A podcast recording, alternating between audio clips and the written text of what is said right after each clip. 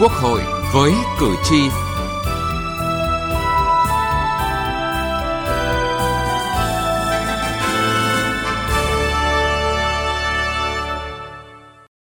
Thưa quý vị và các bạn, kỳ họp thứ 6 tới đây, dự kiến dự thảo luật thủ đô sửa đổi sẽ được trình Quốc hội cho ý kiến. Dự thảo luật thủ đô sửa đổi gồm 7 chương 60 điều, tăng 3 chương 33 điều so với luật thủ đô năm 2012, quy định toàn diện trên các lĩnh vực, trong đó có điểm mới là tăng thẩm quyền cho thành phố trong một số lĩnh vực. Chương trình Quốc hội với cử tri hôm nay đề cập cơ chế phân quyền, phân cấp và ủy quyền đặc biệt của thủ đô trong dự án luật này.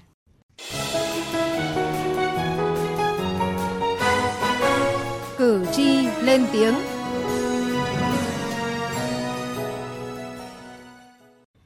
để làm rõ cái trách nhiệm trong cái vụ cháy vừa rồi và xử lý nghiêm các cái hành vi à, để mà chúng ta không để cho cái vụ việc nó diễn ra nữa. Trong giấy phép chỉ được xây 6 tầng một tu. Thế thì tại sao bây giờ lại lên được 90 tầng? Nó lại vượt tầng được như thế. Thì câu kiểm tra giám sát ở đây nó là như thế nào? Kiểm tra thực hiện sao? Chức năng nhiệm vụ của các bộ phận Thưa quý vị, đó là kiến nghị của người dân tại buổi tiếp xúc cử tri trước kỳ họp thứ 6 của đoàn đại biểu Quốc hội thành phố Hà Nội về việc cần làm rõ trách nhiệm trong vụ cháy trung cư mini mới đây tại quận Thanh Xuân. Đồng thời cần làm rõ trách nhiệm cũng như việc kiểm tra giám sát đối với công trình xây dựng vượt quá tầng cho phép. Bên cạnh đó, trên thực tế, vấn đề an cư tại Hà Nội của nhiều người dân đang gặp nhiều khó khăn. Thành phố đang có hơn 1.500 căn hộ xuống cấp gắn với cuộc sống của gần 250.000 người – Vấn đề cải tạo tập thể cũ đã được Hà Nội đặt ra từ hơn 20 năm trước, mục tiêu đến năm 2015 sẽ hoàn thành. Nhưng đến nay mới chỉ có 19 khu nhà tập thể cũ được cải tạo. Người dân sống trong những nhà tập thể xuống cấp như ông Nguyễn Văn Hưng ở tập thể Nghĩa Tân, quận Cầu Giấy, mong mỏi. Phổ biến mãi, hàng chục năm rồi chưa thấy xây lại gì cả. Chúng tôi ở cũng không yên tâm. Mong sao sớm triển khai xây dựng lại tập thể cũ để chúng tôi còn ổn định cuộc sống. Cứ mỗi khi có một nhà máy xí nghiệp được di rời ra ngoại thành, người dân Hà Nội lại khấp khởi hy vọng nơi đây sẽ được xây dựng những công trình công cộng phục vụ cộng đồng. Thế nhưng hy vọng lại thành thất vọng khi các cao ốc lần lượt mọc lên trên đất tại đây với mật độ ngày càng dày đặc. Quy hoạch băm nát nên phải trả giá, dẫn đến tình cảnh tắc đường càng thêm trầm trọng và cứ mưa lớn là ngập úng. Ngập nặng nhất là bắt đầu từ chỗ bảo tàng Hà Nội về đến chỗ ờ, bến xe Mỹ Đình, Tôn Thất Thuyết ấy, ngập nặng nhất và ngập rất sâu. Ngập đến đuôi không đi được, chết máy suốt. Đường Lê Văn Lương về về tối hữu này là xây nhiều đô thị, nhiều nhiều nhà cao tầng quá, mật độ dân số quá đông, để đi lại là luôn luôn tắc đường, thường xuyên tắc đường. Tắc tương đối là lâu đấy. Nó là cái trục mà rất ít những cái đường rẽ ngang, những cái đường rẽ ngang thì nó rất là nhỏ cho nên nó vẫn là một cái sự quy hoạch tổng thể của cả đường xá lẫn nhà cửa. Cùng với hình ảnh những chung cư cũ là những nhà chung cư cao tầng mọc lên được xây dựng thiếu quy hoạch trong tổng thể chung, thiếu hạ tầng xã hội, dẫn đến nỗi khổ của các phụ huynh khi xếp hàng từ đêm chờ nộp hồ sơ cho con, bởi lẽ trường học luôn bị thiếu. Sáng nay thì 4 giờ kém 15 rồi tôi có mặt ở đây thì số của tôi đã là 225 nhưng mà hiện tại quá nản bởi vì quá mệt. Nó khó quản lý lắm, rất là loạn này, rất là vất vả. Quá tải, quá sức mà trường học không nâng cấp, y tế, bệnh viện không có, sân chơi, chỗ chơi dành cho trẻ em không có, cái câu lạc bộ dành cho những người cao tuổi không có, cứ đút vào thật nhiều dân vào. Không chỉ quy hoạch bị lộn xộn mà hàng loạt các vấn đề như di rời cơ sở ô nhiễm, bệnh viện, trường học ra khỏi nội đô cũng đang gặp khó khăn. Nhiều vấn đề lớn do lịch sử để lại đến nay vẫn chưa có đủ điều kiện để giải quyết dứt điểm như các trục đường giao thông, thoát nước, nhà siêu mỏng siêu méo. Theo các chuyên gia và các cơ quan quản lý, Hà Nội không thể giải quyết những vấn đề này do luật thủ đô hiện hành thiếu quy định về các cơ chế đặc thù. Lấy ví dụ về việc di rời Đại học Bách Khoa tại phiên họp thứ 26 của Ủy ban Thường vụ mới đây – Bí thư Thành ủy Hà Nội Đinh Tiến Dũng cho rằng nếu mà giao cơ quan trung ương được cơ sở giáo dục tự chủ thì tôi nghĩ là 5 năm, 10 năm, 20 năm nữa cũng không bao giờ triển khai được. Và thực tế chứng minh những cái đại quốc gia vừa rồi, kể từ ngày khởi công đến nay đã xong đâu. Mà xong nó có chuyển được các cơ sở con lên đâu. Do ngân sách là trung ương bố trí rất rõ ràng. Lúc thì chủ đầu tư là đảng quốc gia, lúc thì đưa về bộ xây dựng, bây giờ lại đưa về đảng quốc gia. Thực tế này cho thấy cần xây dựng cơ chế đặc thù vượt trội, cơ chế phân cấp phân quyền, ủy quyền đặc biệt trong dự án luật thủ đô sửa đổi để việc xây dựng phát triển thủ đô Hà Nội với vị trí vai trò là trung tâm chính trị, hành chính, kinh tế, văn hóa, hướng tới đô thị thông minh, hiện đại, xanh sạch đẹp, an ninh an toàn, phát triển nhanh, bền vững, có sức lan tỏa để thúc đẩy vùng đồng bằng sông Hồng, vùng kinh tế trọng điểm Bắc Bộ và cả nước cùng phát triển. Từ nghị trường đến cuộc sống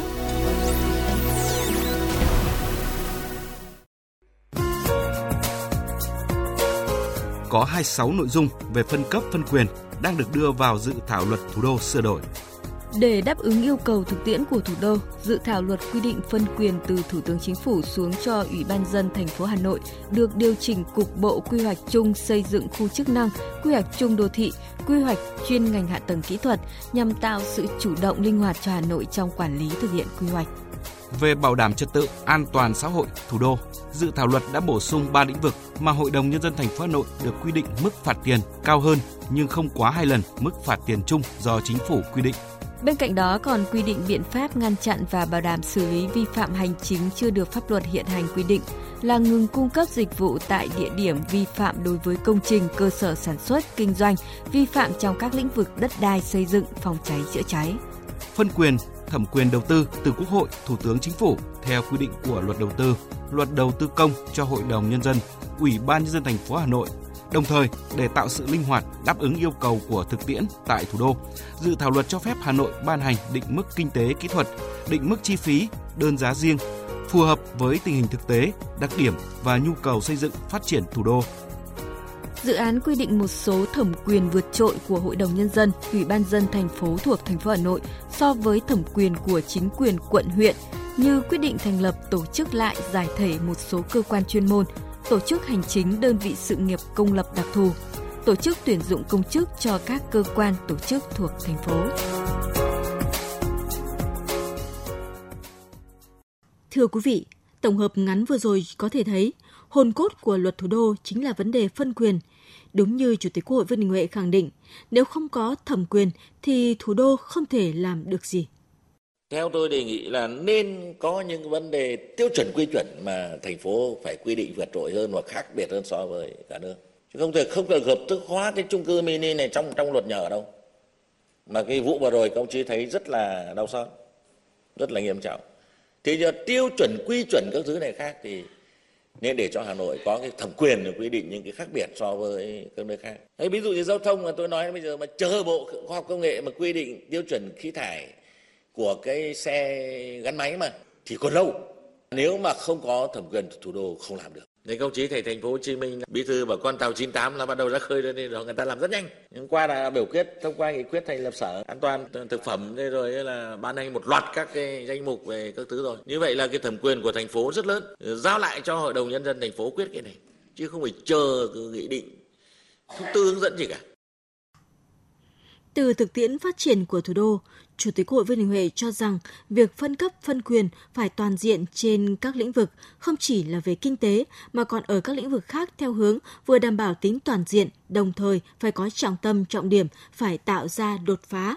Dự thảo luật lần này cần tập trung phân cấp phân quyền đến cấp thủ đô, tức là cấp tỉnh. Cơ quan soạn thảo cần tiếp tục giả soát và nên chăng bổ sung nội dung phân cấp cho chính quyền cấp dưới. Và nếu không quy định phân cấp cụ thể cho chính quyền cấp dưới thì nên tính toán để bổ sung điều khoản giao cho thủ đô thẩm quyền phân cấp cho chính quyền cấp dưới nhằm tạo cơ sở pháp lý cho cấp dưới thực hiện.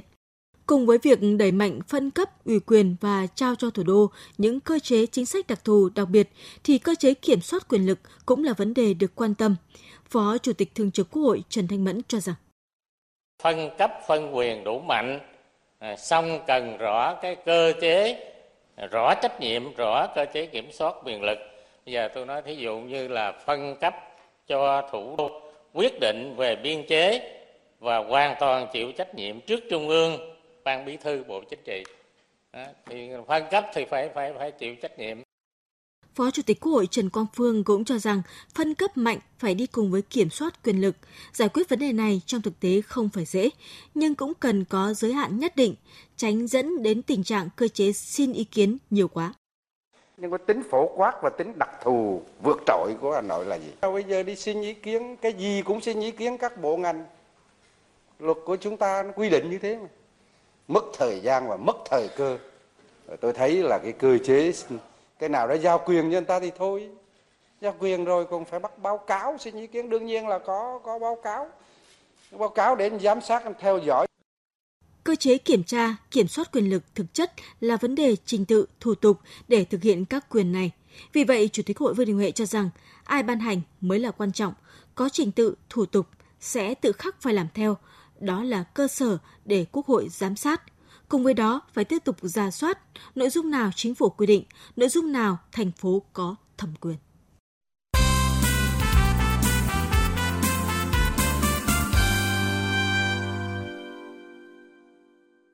Thưa quý vị và các bạn, một trong những điểm mới trong dự thảo luật thủ đô sửa đổi đó là quy định cụ thể về đối tượng thu hút, chế độ đãi ngộ nhân tài như tuyển dụng không qua thi tuyển, xếp lương, bổ nhiệm và chức vụ lãnh đạo, được ký hợp đồng làm việc hoặc đảm nhiệm chức vụ quản lý điều hành tại các đơn vị sự nghiệp công lập, được ký hợp đồng làm việc thực hiện nhiệm vụ trong lĩnh vực khoa học công nghệ, y tế, giáo dục. Vậy luật hóa cơ chế thu hút đãi ngộ nhân tài trong luật thủ đô sửa đổi có thực sự trao cơ hội cho nhân tài thể hiện phát triển và khơi thông những điểm nghẽn trong thu hút nguồn lực con người. Đây là nội dung cuộc phỏng vấn của chúng tôi với tiến sĩ Chu Mạnh Hùng, Bí thư Đảng ủy, Chủ tịch Hội đồng Trường Đại học Luật Hà Nội. Mời quý vị cùng nghe. Thưa quý vị, ờ, trình bày báo cáo thẩm tra tại phiên họp sáng 20 tháng 9 vừa qua của Ủy ban Thường vụ Quốc hội, chủ nhiệm Ủy ban Pháp luật Hoàng Thanh Tùng cho biết Thường trực Ủy ban đánh giá cao những cái đề xuất trong dự thảo luật về cơ chế, chính sách để thu hút trọng dụng nhân tài và phát triển nguồn nhân lực chất lượng cao cho thành phố Hà Nội. À, theo tiến sĩ Trung Anh Hùng ạ, những cái điểm mới này thì có khắc phục được những cái bất cập lâu nay trong thu hút nhân tài ở thủ đô hay không ạ? Quy định trong dự thảo về việc thu hút trọng dụng nhân tài nó thể hiện cái ờ, quan điểm ờ, bứt phá của thành phố đối với việc là thu hút trọng dụng nhân tài và đặc biệt đó là khắc phục được những cái điểm nghẽn khi mà chủ trương thành phố có, nghị quyết của Hội đồng Nhân dân thành phố có, nhưng mà số lượng nhân tài thu hút cho thành phố thì không nhiều. Và đặc biệt là sau khi thu hút rồi thì lại không toàn vẹn cái số lượng đó làm việc cho thành phố. Và vì vậy thì chúng tôi cho rằng là đây là một trong những cái tiền đề thể hiện cái dấu hiệu của việc là tháo gỡ những cái điểm nghẽn trong việc thu hút và trọng dụng nhân tài cho thành phố Hà Nội. Vâng, ờ, trong dự thảo của luật thủ đô sửa đổi thì ờ, đã trao quyền cho Chủ tịch Ủy ban nhân dân thành phố Hà Nội, người đứng đầu cơ quan chuyên môn thuộc Ủy ban nhân dân thành phố Hà Nội, Chủ tịch Ủy ban nhân dân thành phố thị xã thuộc thành phố Hà Nội được ký hợp đồng với người thuộc nguồn nhân lực chất lượng cao từ khu vực ngoài nhà nước vào làm việc và đảm nhiệm những chức vụ lãnh đạo quản lý các đơn vị sự nghiệp công lập trong các lĩnh vực khoa học, công nghệ, văn hóa, thể thao, y tế, giáo dục và đào tạo. Uh, tiến sĩ Trung Anh Hùng đánh giá như thế nào về cái bước uh, cái điểm mới này trong dự thảo luật thủ đô ạ? Tôi cho rằng đây là một trong những cái đột phá của dự thảo luật thủ đô sửa đổi thể hiện cái tính đặc thù vượt trội ờ, về hành lang pháp lý cho sự phát triển của thủ đô. Thế thì tại sao lại như vậy? Thì bản chất của vấn đề là trong cái xu thế mở cửa và hội nhập quốc tế ngày hôm nay để mà đất nước nói chung phát triển và các địa phương phát triển thì cái yêu cầu về quản trị quốc gia và quản trị địa phương đặt ra hết sức là cấp thiết. Và từ thực tế của yêu cầu quản trị địa phương, rất cần cái sự phân quyền mạnh mẽ của trung ương cho địa phương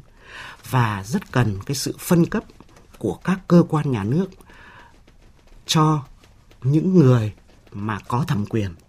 và đây chính là cái sự đột phá của dự thảo luật thủ đô để người có thẩm quyền hay nói cách khác là cá nhân hóa trách nhiệm của những người có thẩm quyền trong việc là thu hút nguồn nhân lực cho thành phố nói chung, cho cơ quan đơn vị nói riêng.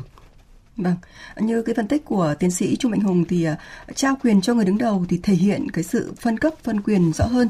Uh, song cũng có những ý kiến cho rằng là uh, cần có những cái quy định ràng buộc giữa quyền và trách nhiệm cá nhân của người lãnh đạo trong tuyển dụng nhân tài để tránh cái việc lạm dụng chức vụ quyền hạn để tuyển dụng sai uh, và có cái tình trạng vụ lợi cá nhân. Ông nghĩ sao về điều này ạ? Tôi cho rằng là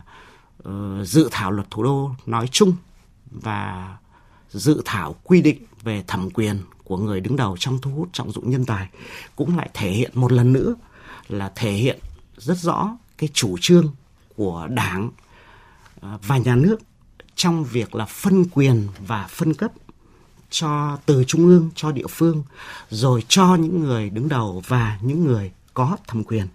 Thế thì quan điểm này được thể hiện rất rõ trong việc thu hút và trọng dụng nhân tài. Vấn đề đặt ra đó là trách nhiệm của người có thẩm quyền trong thu hút trọng dụng nhân tài và đi liền với trách nhiệm đó đó là cái cơ chế kiểm soát, cơ chế kiểm soát bằng quy định của thể chế, bằng được ờ, thể hiện thông qua sự ờ, đánh giá qua thực tiễn công việc cũng như là khả năng đóng góp và cái hiệu quả mà cái nguồn nhân lực được thu hút với tính cái chất là nhân tài đã thể hiện ở cơ quan, đơn vị và cái công việc mà mình được làm à, khi đề cập đến vấn đề này thì cũng một cái vấn đề nữa mà cũng cần trao đổi thêm đó là trong dự thảo luật thủ đô thì có đề cập đến việc thu hút trọng dụng nhân tài cho những lĩnh vực mà thành phố cần. Vâng. Và cũng trong dự thảo luật thủ đô thì cũng có đề cập đến việc là những lĩnh vực ưu tiên về à, để phát triển cái nguồn nhân lực chất lượng cao thì à, xem trong dự thảo chúng ta thấy rằng là cũng có những cái điểm mà ở góc độ khoa học chúng tôi thấy rằng là nó cũng còn chưa thực sự phù hợp. Đó là lĩnh vực ưu tiên để mà đào tạo nguồn nhân lực chất lượng cao ấy thì là rộng. Nhưng mà dự thảo quy định về ờ, nhân tài trong những lĩnh vực cần thu hút ấy, thì lại hẹp. Thế thì như vậy là với dự thảo như vậy thì có một cái điểm gì đó nó chưa chưa thực sự phù hợp mà nó chưa thông suốt giữa cái ưu tiên đào tạo để nguồn nhân lực chất lượng cao với những nhân tài mà thành phố là cần thu hút. Ví dụ như mà những lĩnh vực rất cần hiện nay đó là thông tin truyền thông lĩnh vực chuyển đổi số thì đó là những lĩnh vực mà thành phố ưu tiên. Nhưng trong cái dự thảo về chính sách thu hút thì lại chưa đề cập đến những lĩnh vực này. Thì nên chăng là có thể đây cũng là một cái yếu tố mà cơ quan soạn thảo rồi bản thân thành phố rồi uh, mọi người có quan tâm cho sự phát triển của thành phố cũng có thể có ý kiến kia thêm để mà uh, từng bước hoàn thiện cái dự thảo để chính sách thu hút và trọng dụng nhân tài của thành phố Hà Nội thực sự là có hiệu quả. Vâng ạ, à, cảm ơn những cái phân tích của tiến sĩ Trung Mạnh Hùng. Đến đây chúng tôi xin kết thúc chương trình Quốc hội với cử tri hôm nay. Chương trình do biên tập viên Thu Huyền biên soạn. Cảm ơn quý vị và các bạn đã quan tâm theo dõi.